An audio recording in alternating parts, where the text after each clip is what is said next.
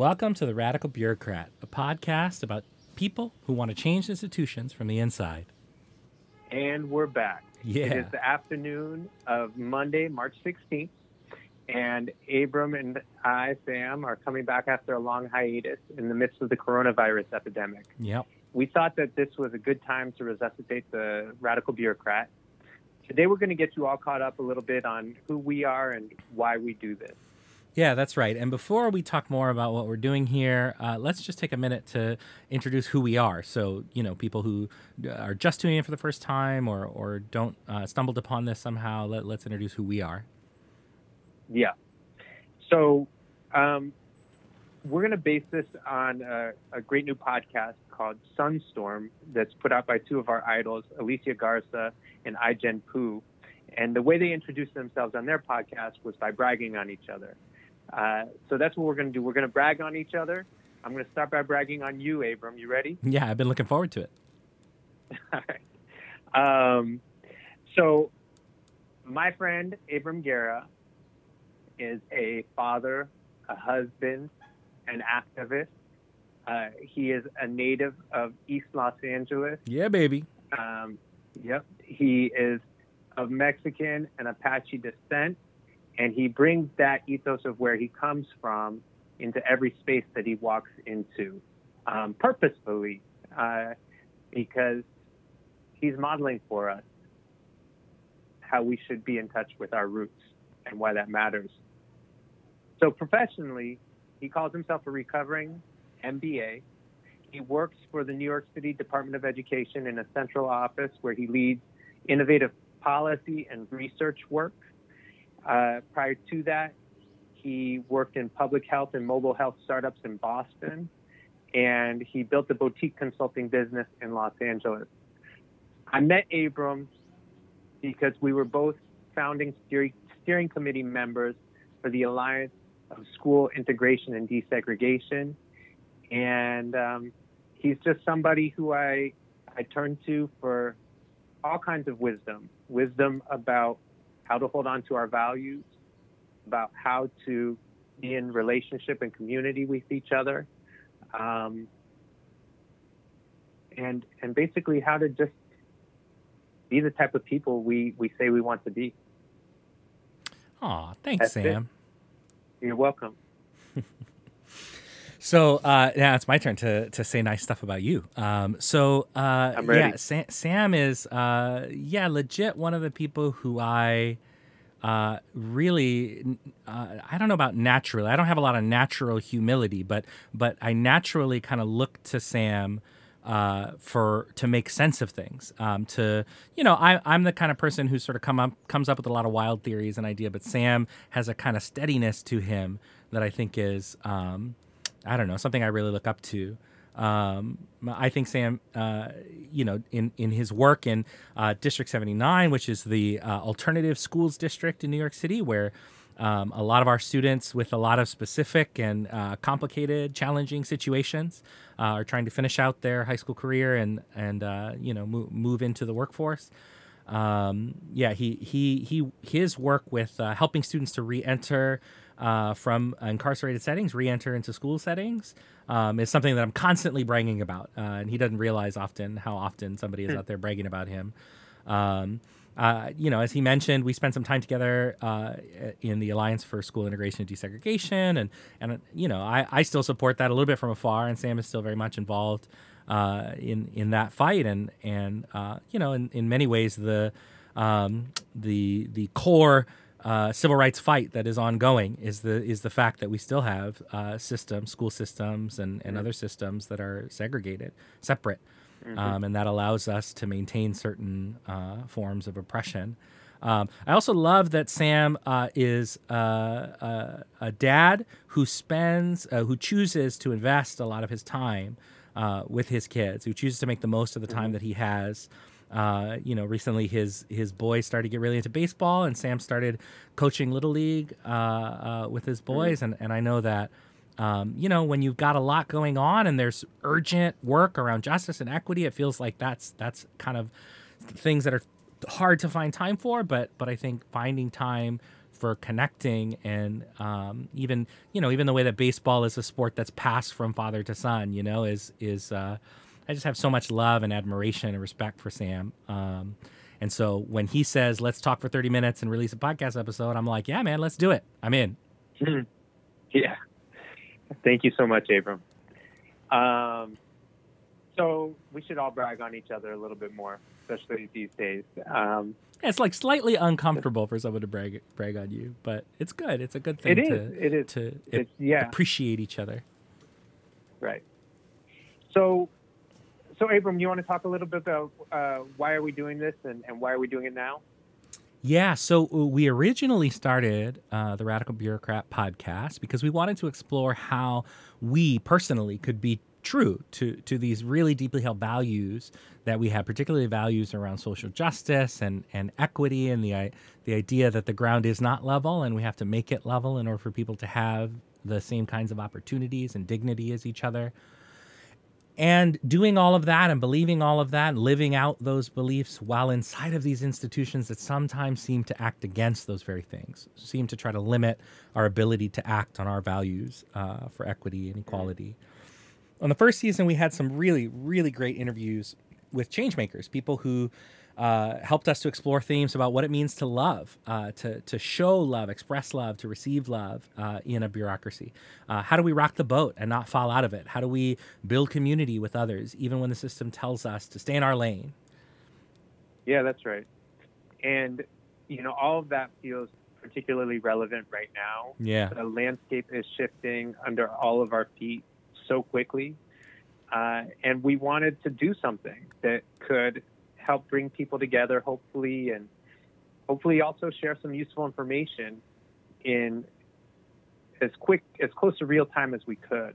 So, so what we're trying to do here is to put out brief, unedited conversations. All right, you may hear us pause, you may hear us fumble, mm-hmm. uh, but we're trying to do this quickly. We don't have a lot of bandwidth for editing, so we're just trying to put something out quickly, get it to you fast, because by tomorrow what we say today may not be so relevant, right? Mm-hmm. And um, we want to do this for the foreseeable future every day.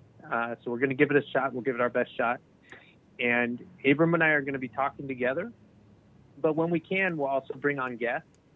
Uh, hopefully, you know, we're looking to get guests from all over the world, really. Uh, I think one of the lessons of this virus is really hitting people right now is how interconnected we are. Yeah, absolutely. And that's a lesson for social justice advocates and mm-hmm. warriors that, that we talk about in theory, but is like in practice, in, in, in super practical terms being felt. And so it's a great opportunity for us to hear from people from everywhere.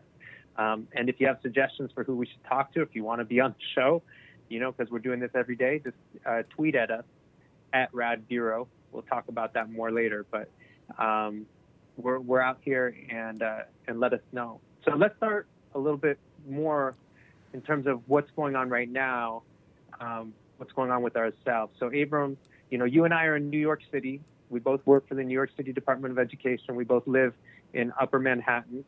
Um, but aside from that context, what's life like for you right now? What's going on? That's a big question. Um, yeah, I, mm-hmm. I, uh, I think the predominant uh, mood is one of kind of anxiety and fear coupled with a, a real deep desire to like hold that um, in check because there's going to be work mm. to do here. Uh, and you know, I think uh, the governor put it well in his press conference the other day that you know it's it's a wave and it's going to hit. We need to assume that the wave is going to hit, um, and that has a ton of implications. Like you know, somewhat early on, I started to share opinions um, uh, somewhat broadly that that really we should be closing down schools if this is as serious as they're saying it is. And now here we are, schools are closed, and even that, mm-hmm. you know, a lot of people were were piling on, uh, and even I was second guessing myself when I saw people responding to everything the mayor said with close the schools, close the schools, close the schools, mm-hmm. and mm-hmm. and yet, um, you know, that's a very complicated issue because mm-hmm. by the way like a fifth of our students are housing insecure um, mm-hmm. 70 plus percent of our students have have extreme economic needs um, in the public district system um, and so what does it mean to shut down these sort of hubs of these communities um, for safety? W- w- you know, we have to. Uh, we wouldn't if we didn't have to.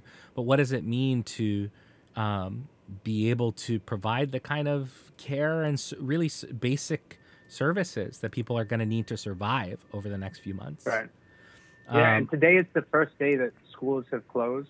Um, again, Mhm. it's Monday, March 16th, and part of what we're doing here is creating this historical record. So we're just going to be kind of dropping some of these key things. So last night, the mayor said that five people had died um, from the coronavirus. You know, so the wave hasn't. It feels like the wave is is like it, it can Mhm. feel like we're drowning sometimes right now, but the actuality is we know we haven't gotten to the worst right. part. Yeah. So we're all bracing ourselves right now. Mhm. Like, you know, this has only been one day of schools being closed. Right. Restaurants have just been announced that they need to close. Like, these things are are only starting. It's only the tip of the iceberg, Mhm. even though the anxiety level has been rising for weeks.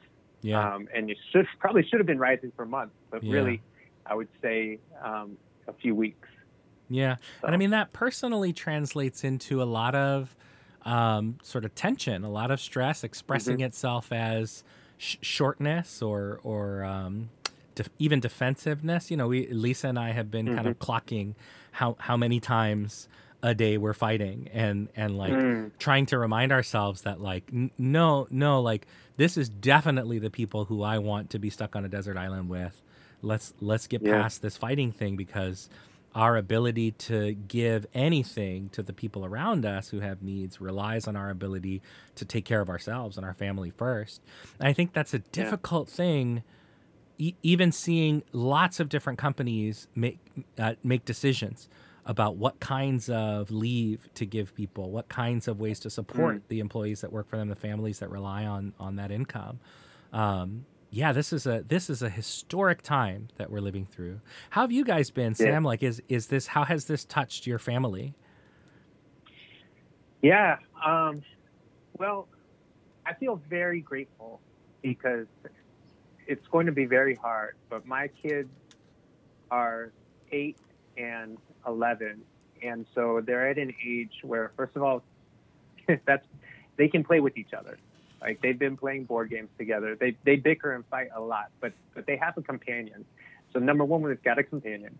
Number two, we have a two bedroom apartment in New York City. So for four people, that's that's comfortable. Um, and so we have some space, not a lot of space for anyone to have privacy, but uh, we have this space. Um, we're not cash insecure right now. I'm still drawing a paycheck, and so um, you know we have these fundamental things, and and I'm choosing to stay home. Technically, I was, you know, we're getting the the guidance about what we're supposed to do is shifting in terms of coming in or staying home or whatever, but you know, at this point, I feel like for public safety, for public health, and for my own family's health and my own health, um, it just doesn't make sense for me to go to the office. I don't, I'm not, in, my role is not essential right now uh, in terms of what I do because everything else, everything, all, you know, if I'm talking about enrolling in school, well, that's on hold. Like that's a big part of my job. So, so, you know, the things that I would normally do, uh, facilitating workshops. Like I, I can't do that right now. So Hmm. I'm trying to stay focused um, on what's most important. And also, if I could make a contribute to the larger good, I, I would do that. But going to, into the office is not it for me right now. Um, Yeah. that is actually counterproductive. Yeah. So anyway, getting back to my family, like what we've done, and again, grateful that we have a, this, this, the unit that we have, but but we've been talking for a few days, going back to last week about what are we going to do if we stay home, and we've been talking to the kids about it, and what can we, what could be the silver linings as a family, like what are the things that we'll enjoy doing together. Um, this morning we spent some time, as Abram knows, I, I love nothing more than planning. it's like that is the bureaucrat in me, like Yep. expressed most clearly. thank goodness uh, you. so thank goodness that's true. all- what's that? I said, thank goodness that's true. Yeah, right. Um, we both benefit from it, but the uh, you know, every, I use everything I've learned about strategic planning as a as a bureaucrat with my family when I can, and so um, we, did some brainstorming this morning and made a daily schedule for the rest of the week. Um, and we've been able to stick to it. It's now uh, almost five o'clock, and the kids have, are having screen time, and I'm doing my radical bureaucrat time. Um, I took them out the last three days in a row to the a baseball field near us in Harlem, um, and no one else is on the field. You know, and again, I feel like that's nice for us. It does make me feel a little bit guilty that there aren't other kids who could be enjoying this time out here on the field. Um, and yet, for us, it's it's a safe activity. It's something that my kids enjoy, and I'm just grateful for it. I'm worried because we're getting rain this week, um, mm-hmm. and you know, we could really get some serious cabin fever with the kids uh, over yeah. the next few days if we have to stay in. But but other than that, you know, we're we're we're coping. Yeah, Lisa made the joke that all we need now is like a incoming hurricane. like right. Uh, oh, oh my god. Yeah. Um, but but that you know that kind of speaks to um, uh, uh, uh, larger history uh, and context of of the northeastern United States. You know, we we kind of have these crisis drills a few times a year, um, and increasingly with climate change, we've had increasing uh, drills, increasing runs on the supermarket, increasing you know. Uh, mm-hmm. uh, waste wastelands that then within a few days are finally cleared up, um, and this seems very different. I think just the timeline is very different. When the when I read the CDC recommendations and they said you know eight eight weeks if if it's a high um, if it's in a high state of the of the virus being spread, it, uh, you know things would need to close for eight weeks in order for things to to in order for the virus to be abated. Yeah. So, gosh, that that I cannot imagine being locked in with a family for you know, and and even like I mentioned, housing insecure students in New York City, that often means that you have more than one family living in an apartment. And so yeah. how how does that work when you have to stay in the apartment with, you know, two or maybe three families in in that same kind of you know two bedroom uh, unit. Um, yeah, it's it's it's a lot. Um, I also thought as you were talking that like this issue of working from home is a big issue. And I think yeah. we still are not at a place, you know, we've had computers for decades now. And we all, you know, we all have been on one or more webinars that worked well, but we've also all been on webinars that were terrible and it's still for yep. some reason that seems to be you know the a- the average webinar the the median webinar uh, randomly sampled is going to have hiccups and problems and so you know i can understand why employers or managers leaders don't want uh, people to work from home. That's a lot of freedom and risk and and and probably a drop in productivity. And yet at a time like this where people have this kind of fear where people are looking to leaders to to lead to to tell them it's it's going to be fine. We know we we got this. We're going to do this. We're going to be okay you know to to see so many organizations either being silent or um, going the opposite way saying you know we want everybody to double down on attending on coming in to the office mm. um, yeah just yeah i mean i I think there are probably lots and lots of case studies to be written about how leaders and managers have decided to take care of their people um, yeah. beyond the kind of simple boundaries of like making sure people have their HR issues. But like in a time of crisis like this, which may or may not be increasingly common, how do you take care of people and build real community even yeah. inside of an office? Yeah. So, you know, we have um, a couple of questions we wanted to ask each other, and I think that's a good lead into the first question. And I'm going to ask it to myself. yeah, and to be so, clear, these are these are questions that we want to ask to any of our guests to try and yeah, surface exactly. um, the same stuff as we talk but, to multiple people. Yeah, so the tie-in here, the, the, the first question we were going to ask ourselves is, what is an important challenge that you as an individual are facing today? And so one of the things that's happening to with me and Abram is because we work in this very large bureaucracy, largest school system in the country, over 100,000 employees, um, there's this issue of who's supposed to work uh, and, um, you know, what does it mean to work from home? And so, just a little bit of context. Uh, yesterday, the mayor said schools are closed, but it's a snow, treat it like a snow day. And when there's a snow day, central employees like me and Abram, uh, yeah, you're still go in the office. Report to the office. Yep. And so it's a little touchy because Abram and I don't want to like we're not here to get anyone in trouble, let, let alone get ourselves in trouble by getting too specific about what's happening in our particular workplaces. But we are hearing and seeing around the DOE and beyond. with- You know, I have friends beyond that that are Yeah. that are texting and calling.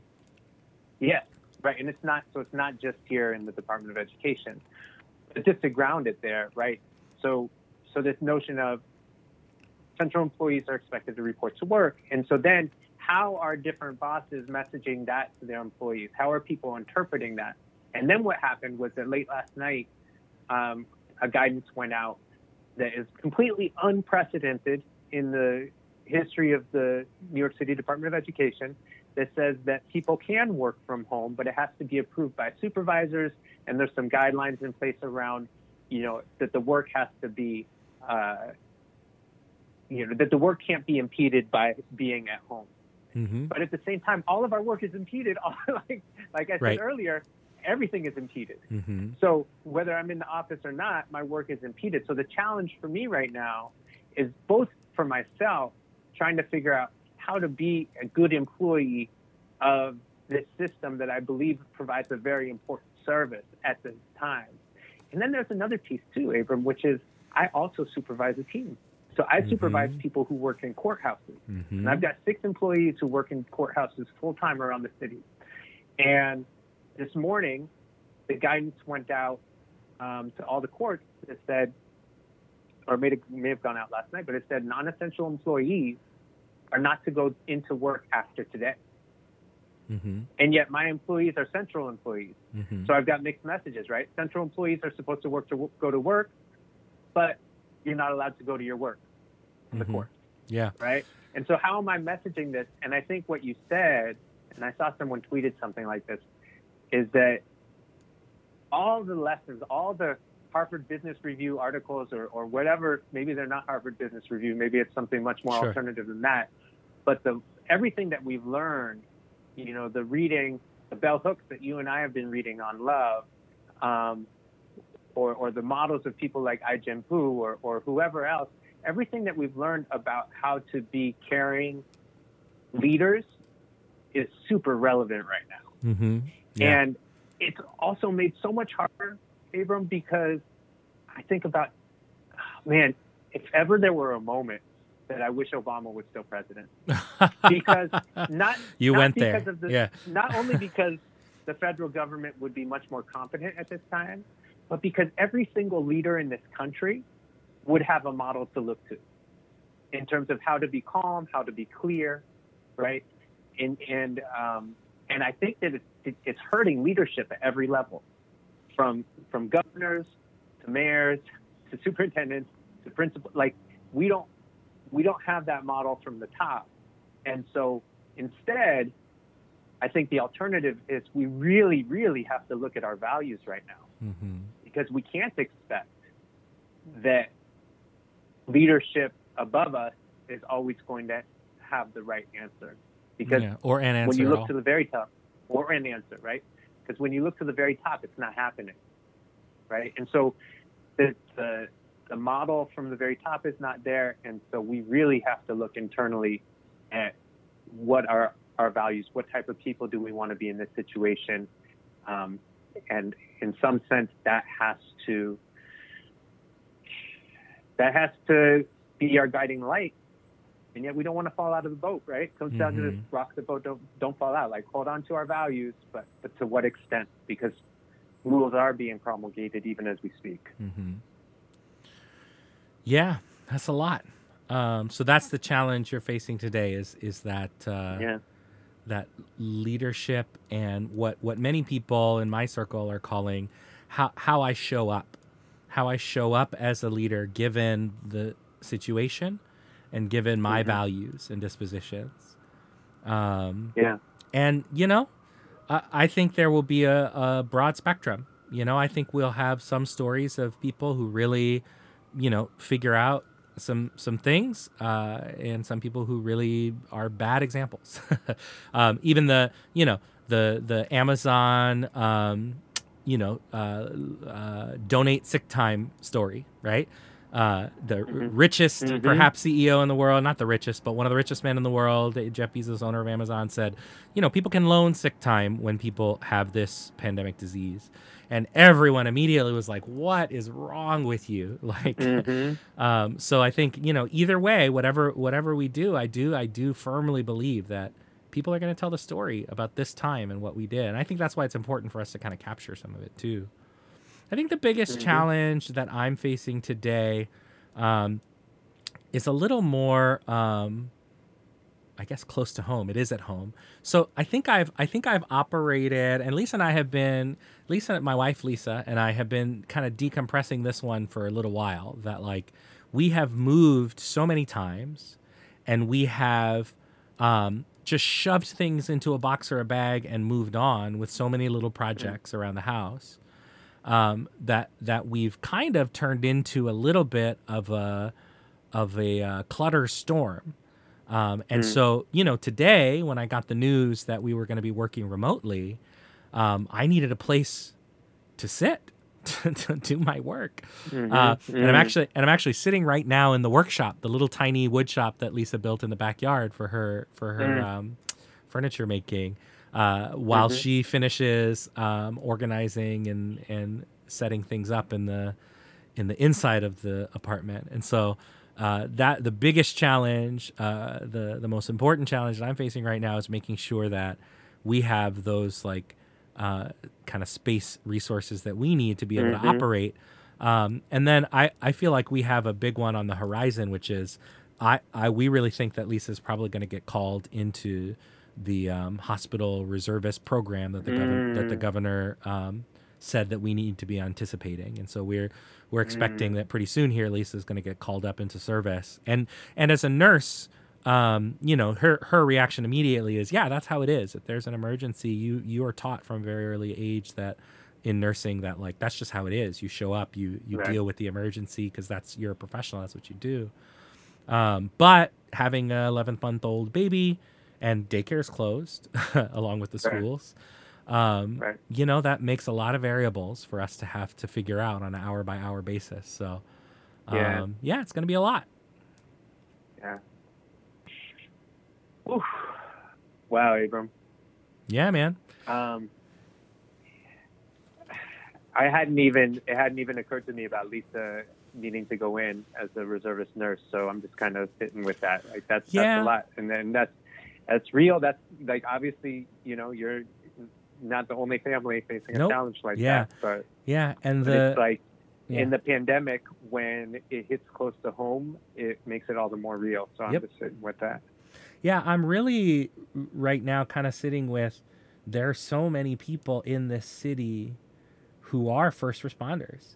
Because the city Yeah. is so large, there are tens of thousands, if not hundreds of thousands of people who are either healthcare workers or first responders and are and who are, you know, going to get the disease and have to cycle out and back into work over the course of the pandemic.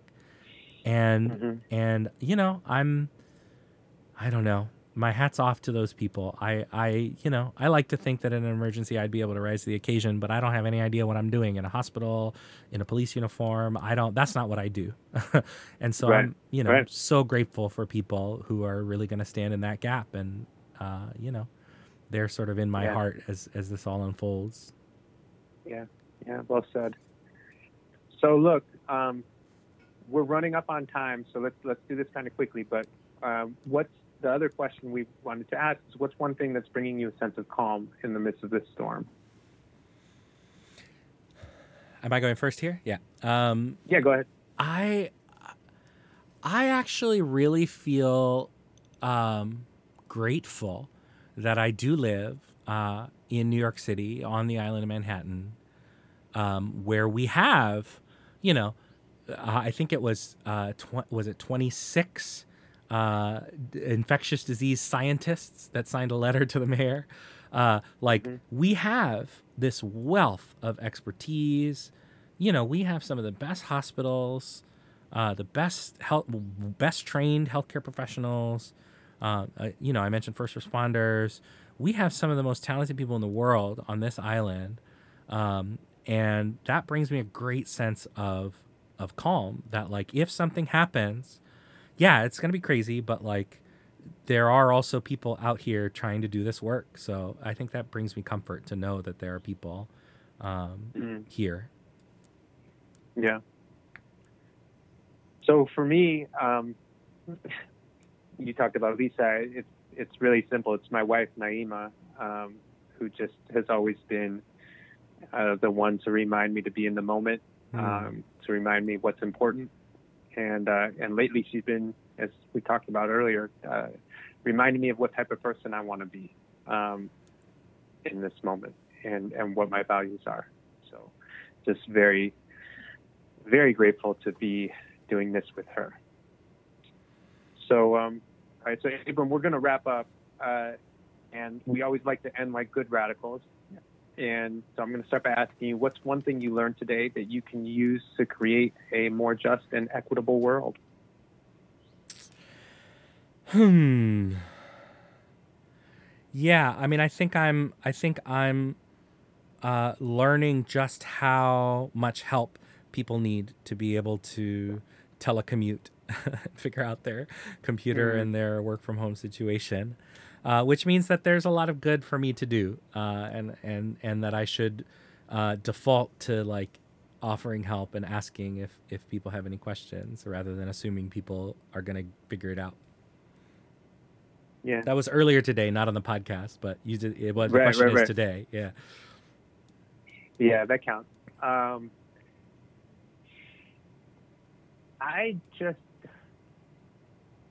you know, I'm just really feeling gratitude for having had the space to have this conversation with you. And I'm just reminded of the importance of our interconnectedness, um, our community, and, uh, you know, it's why we do this. And, uh, just feels like the right time to, to start doing it again. I mean, the truth is, as much as we love each other, we don't talk very much.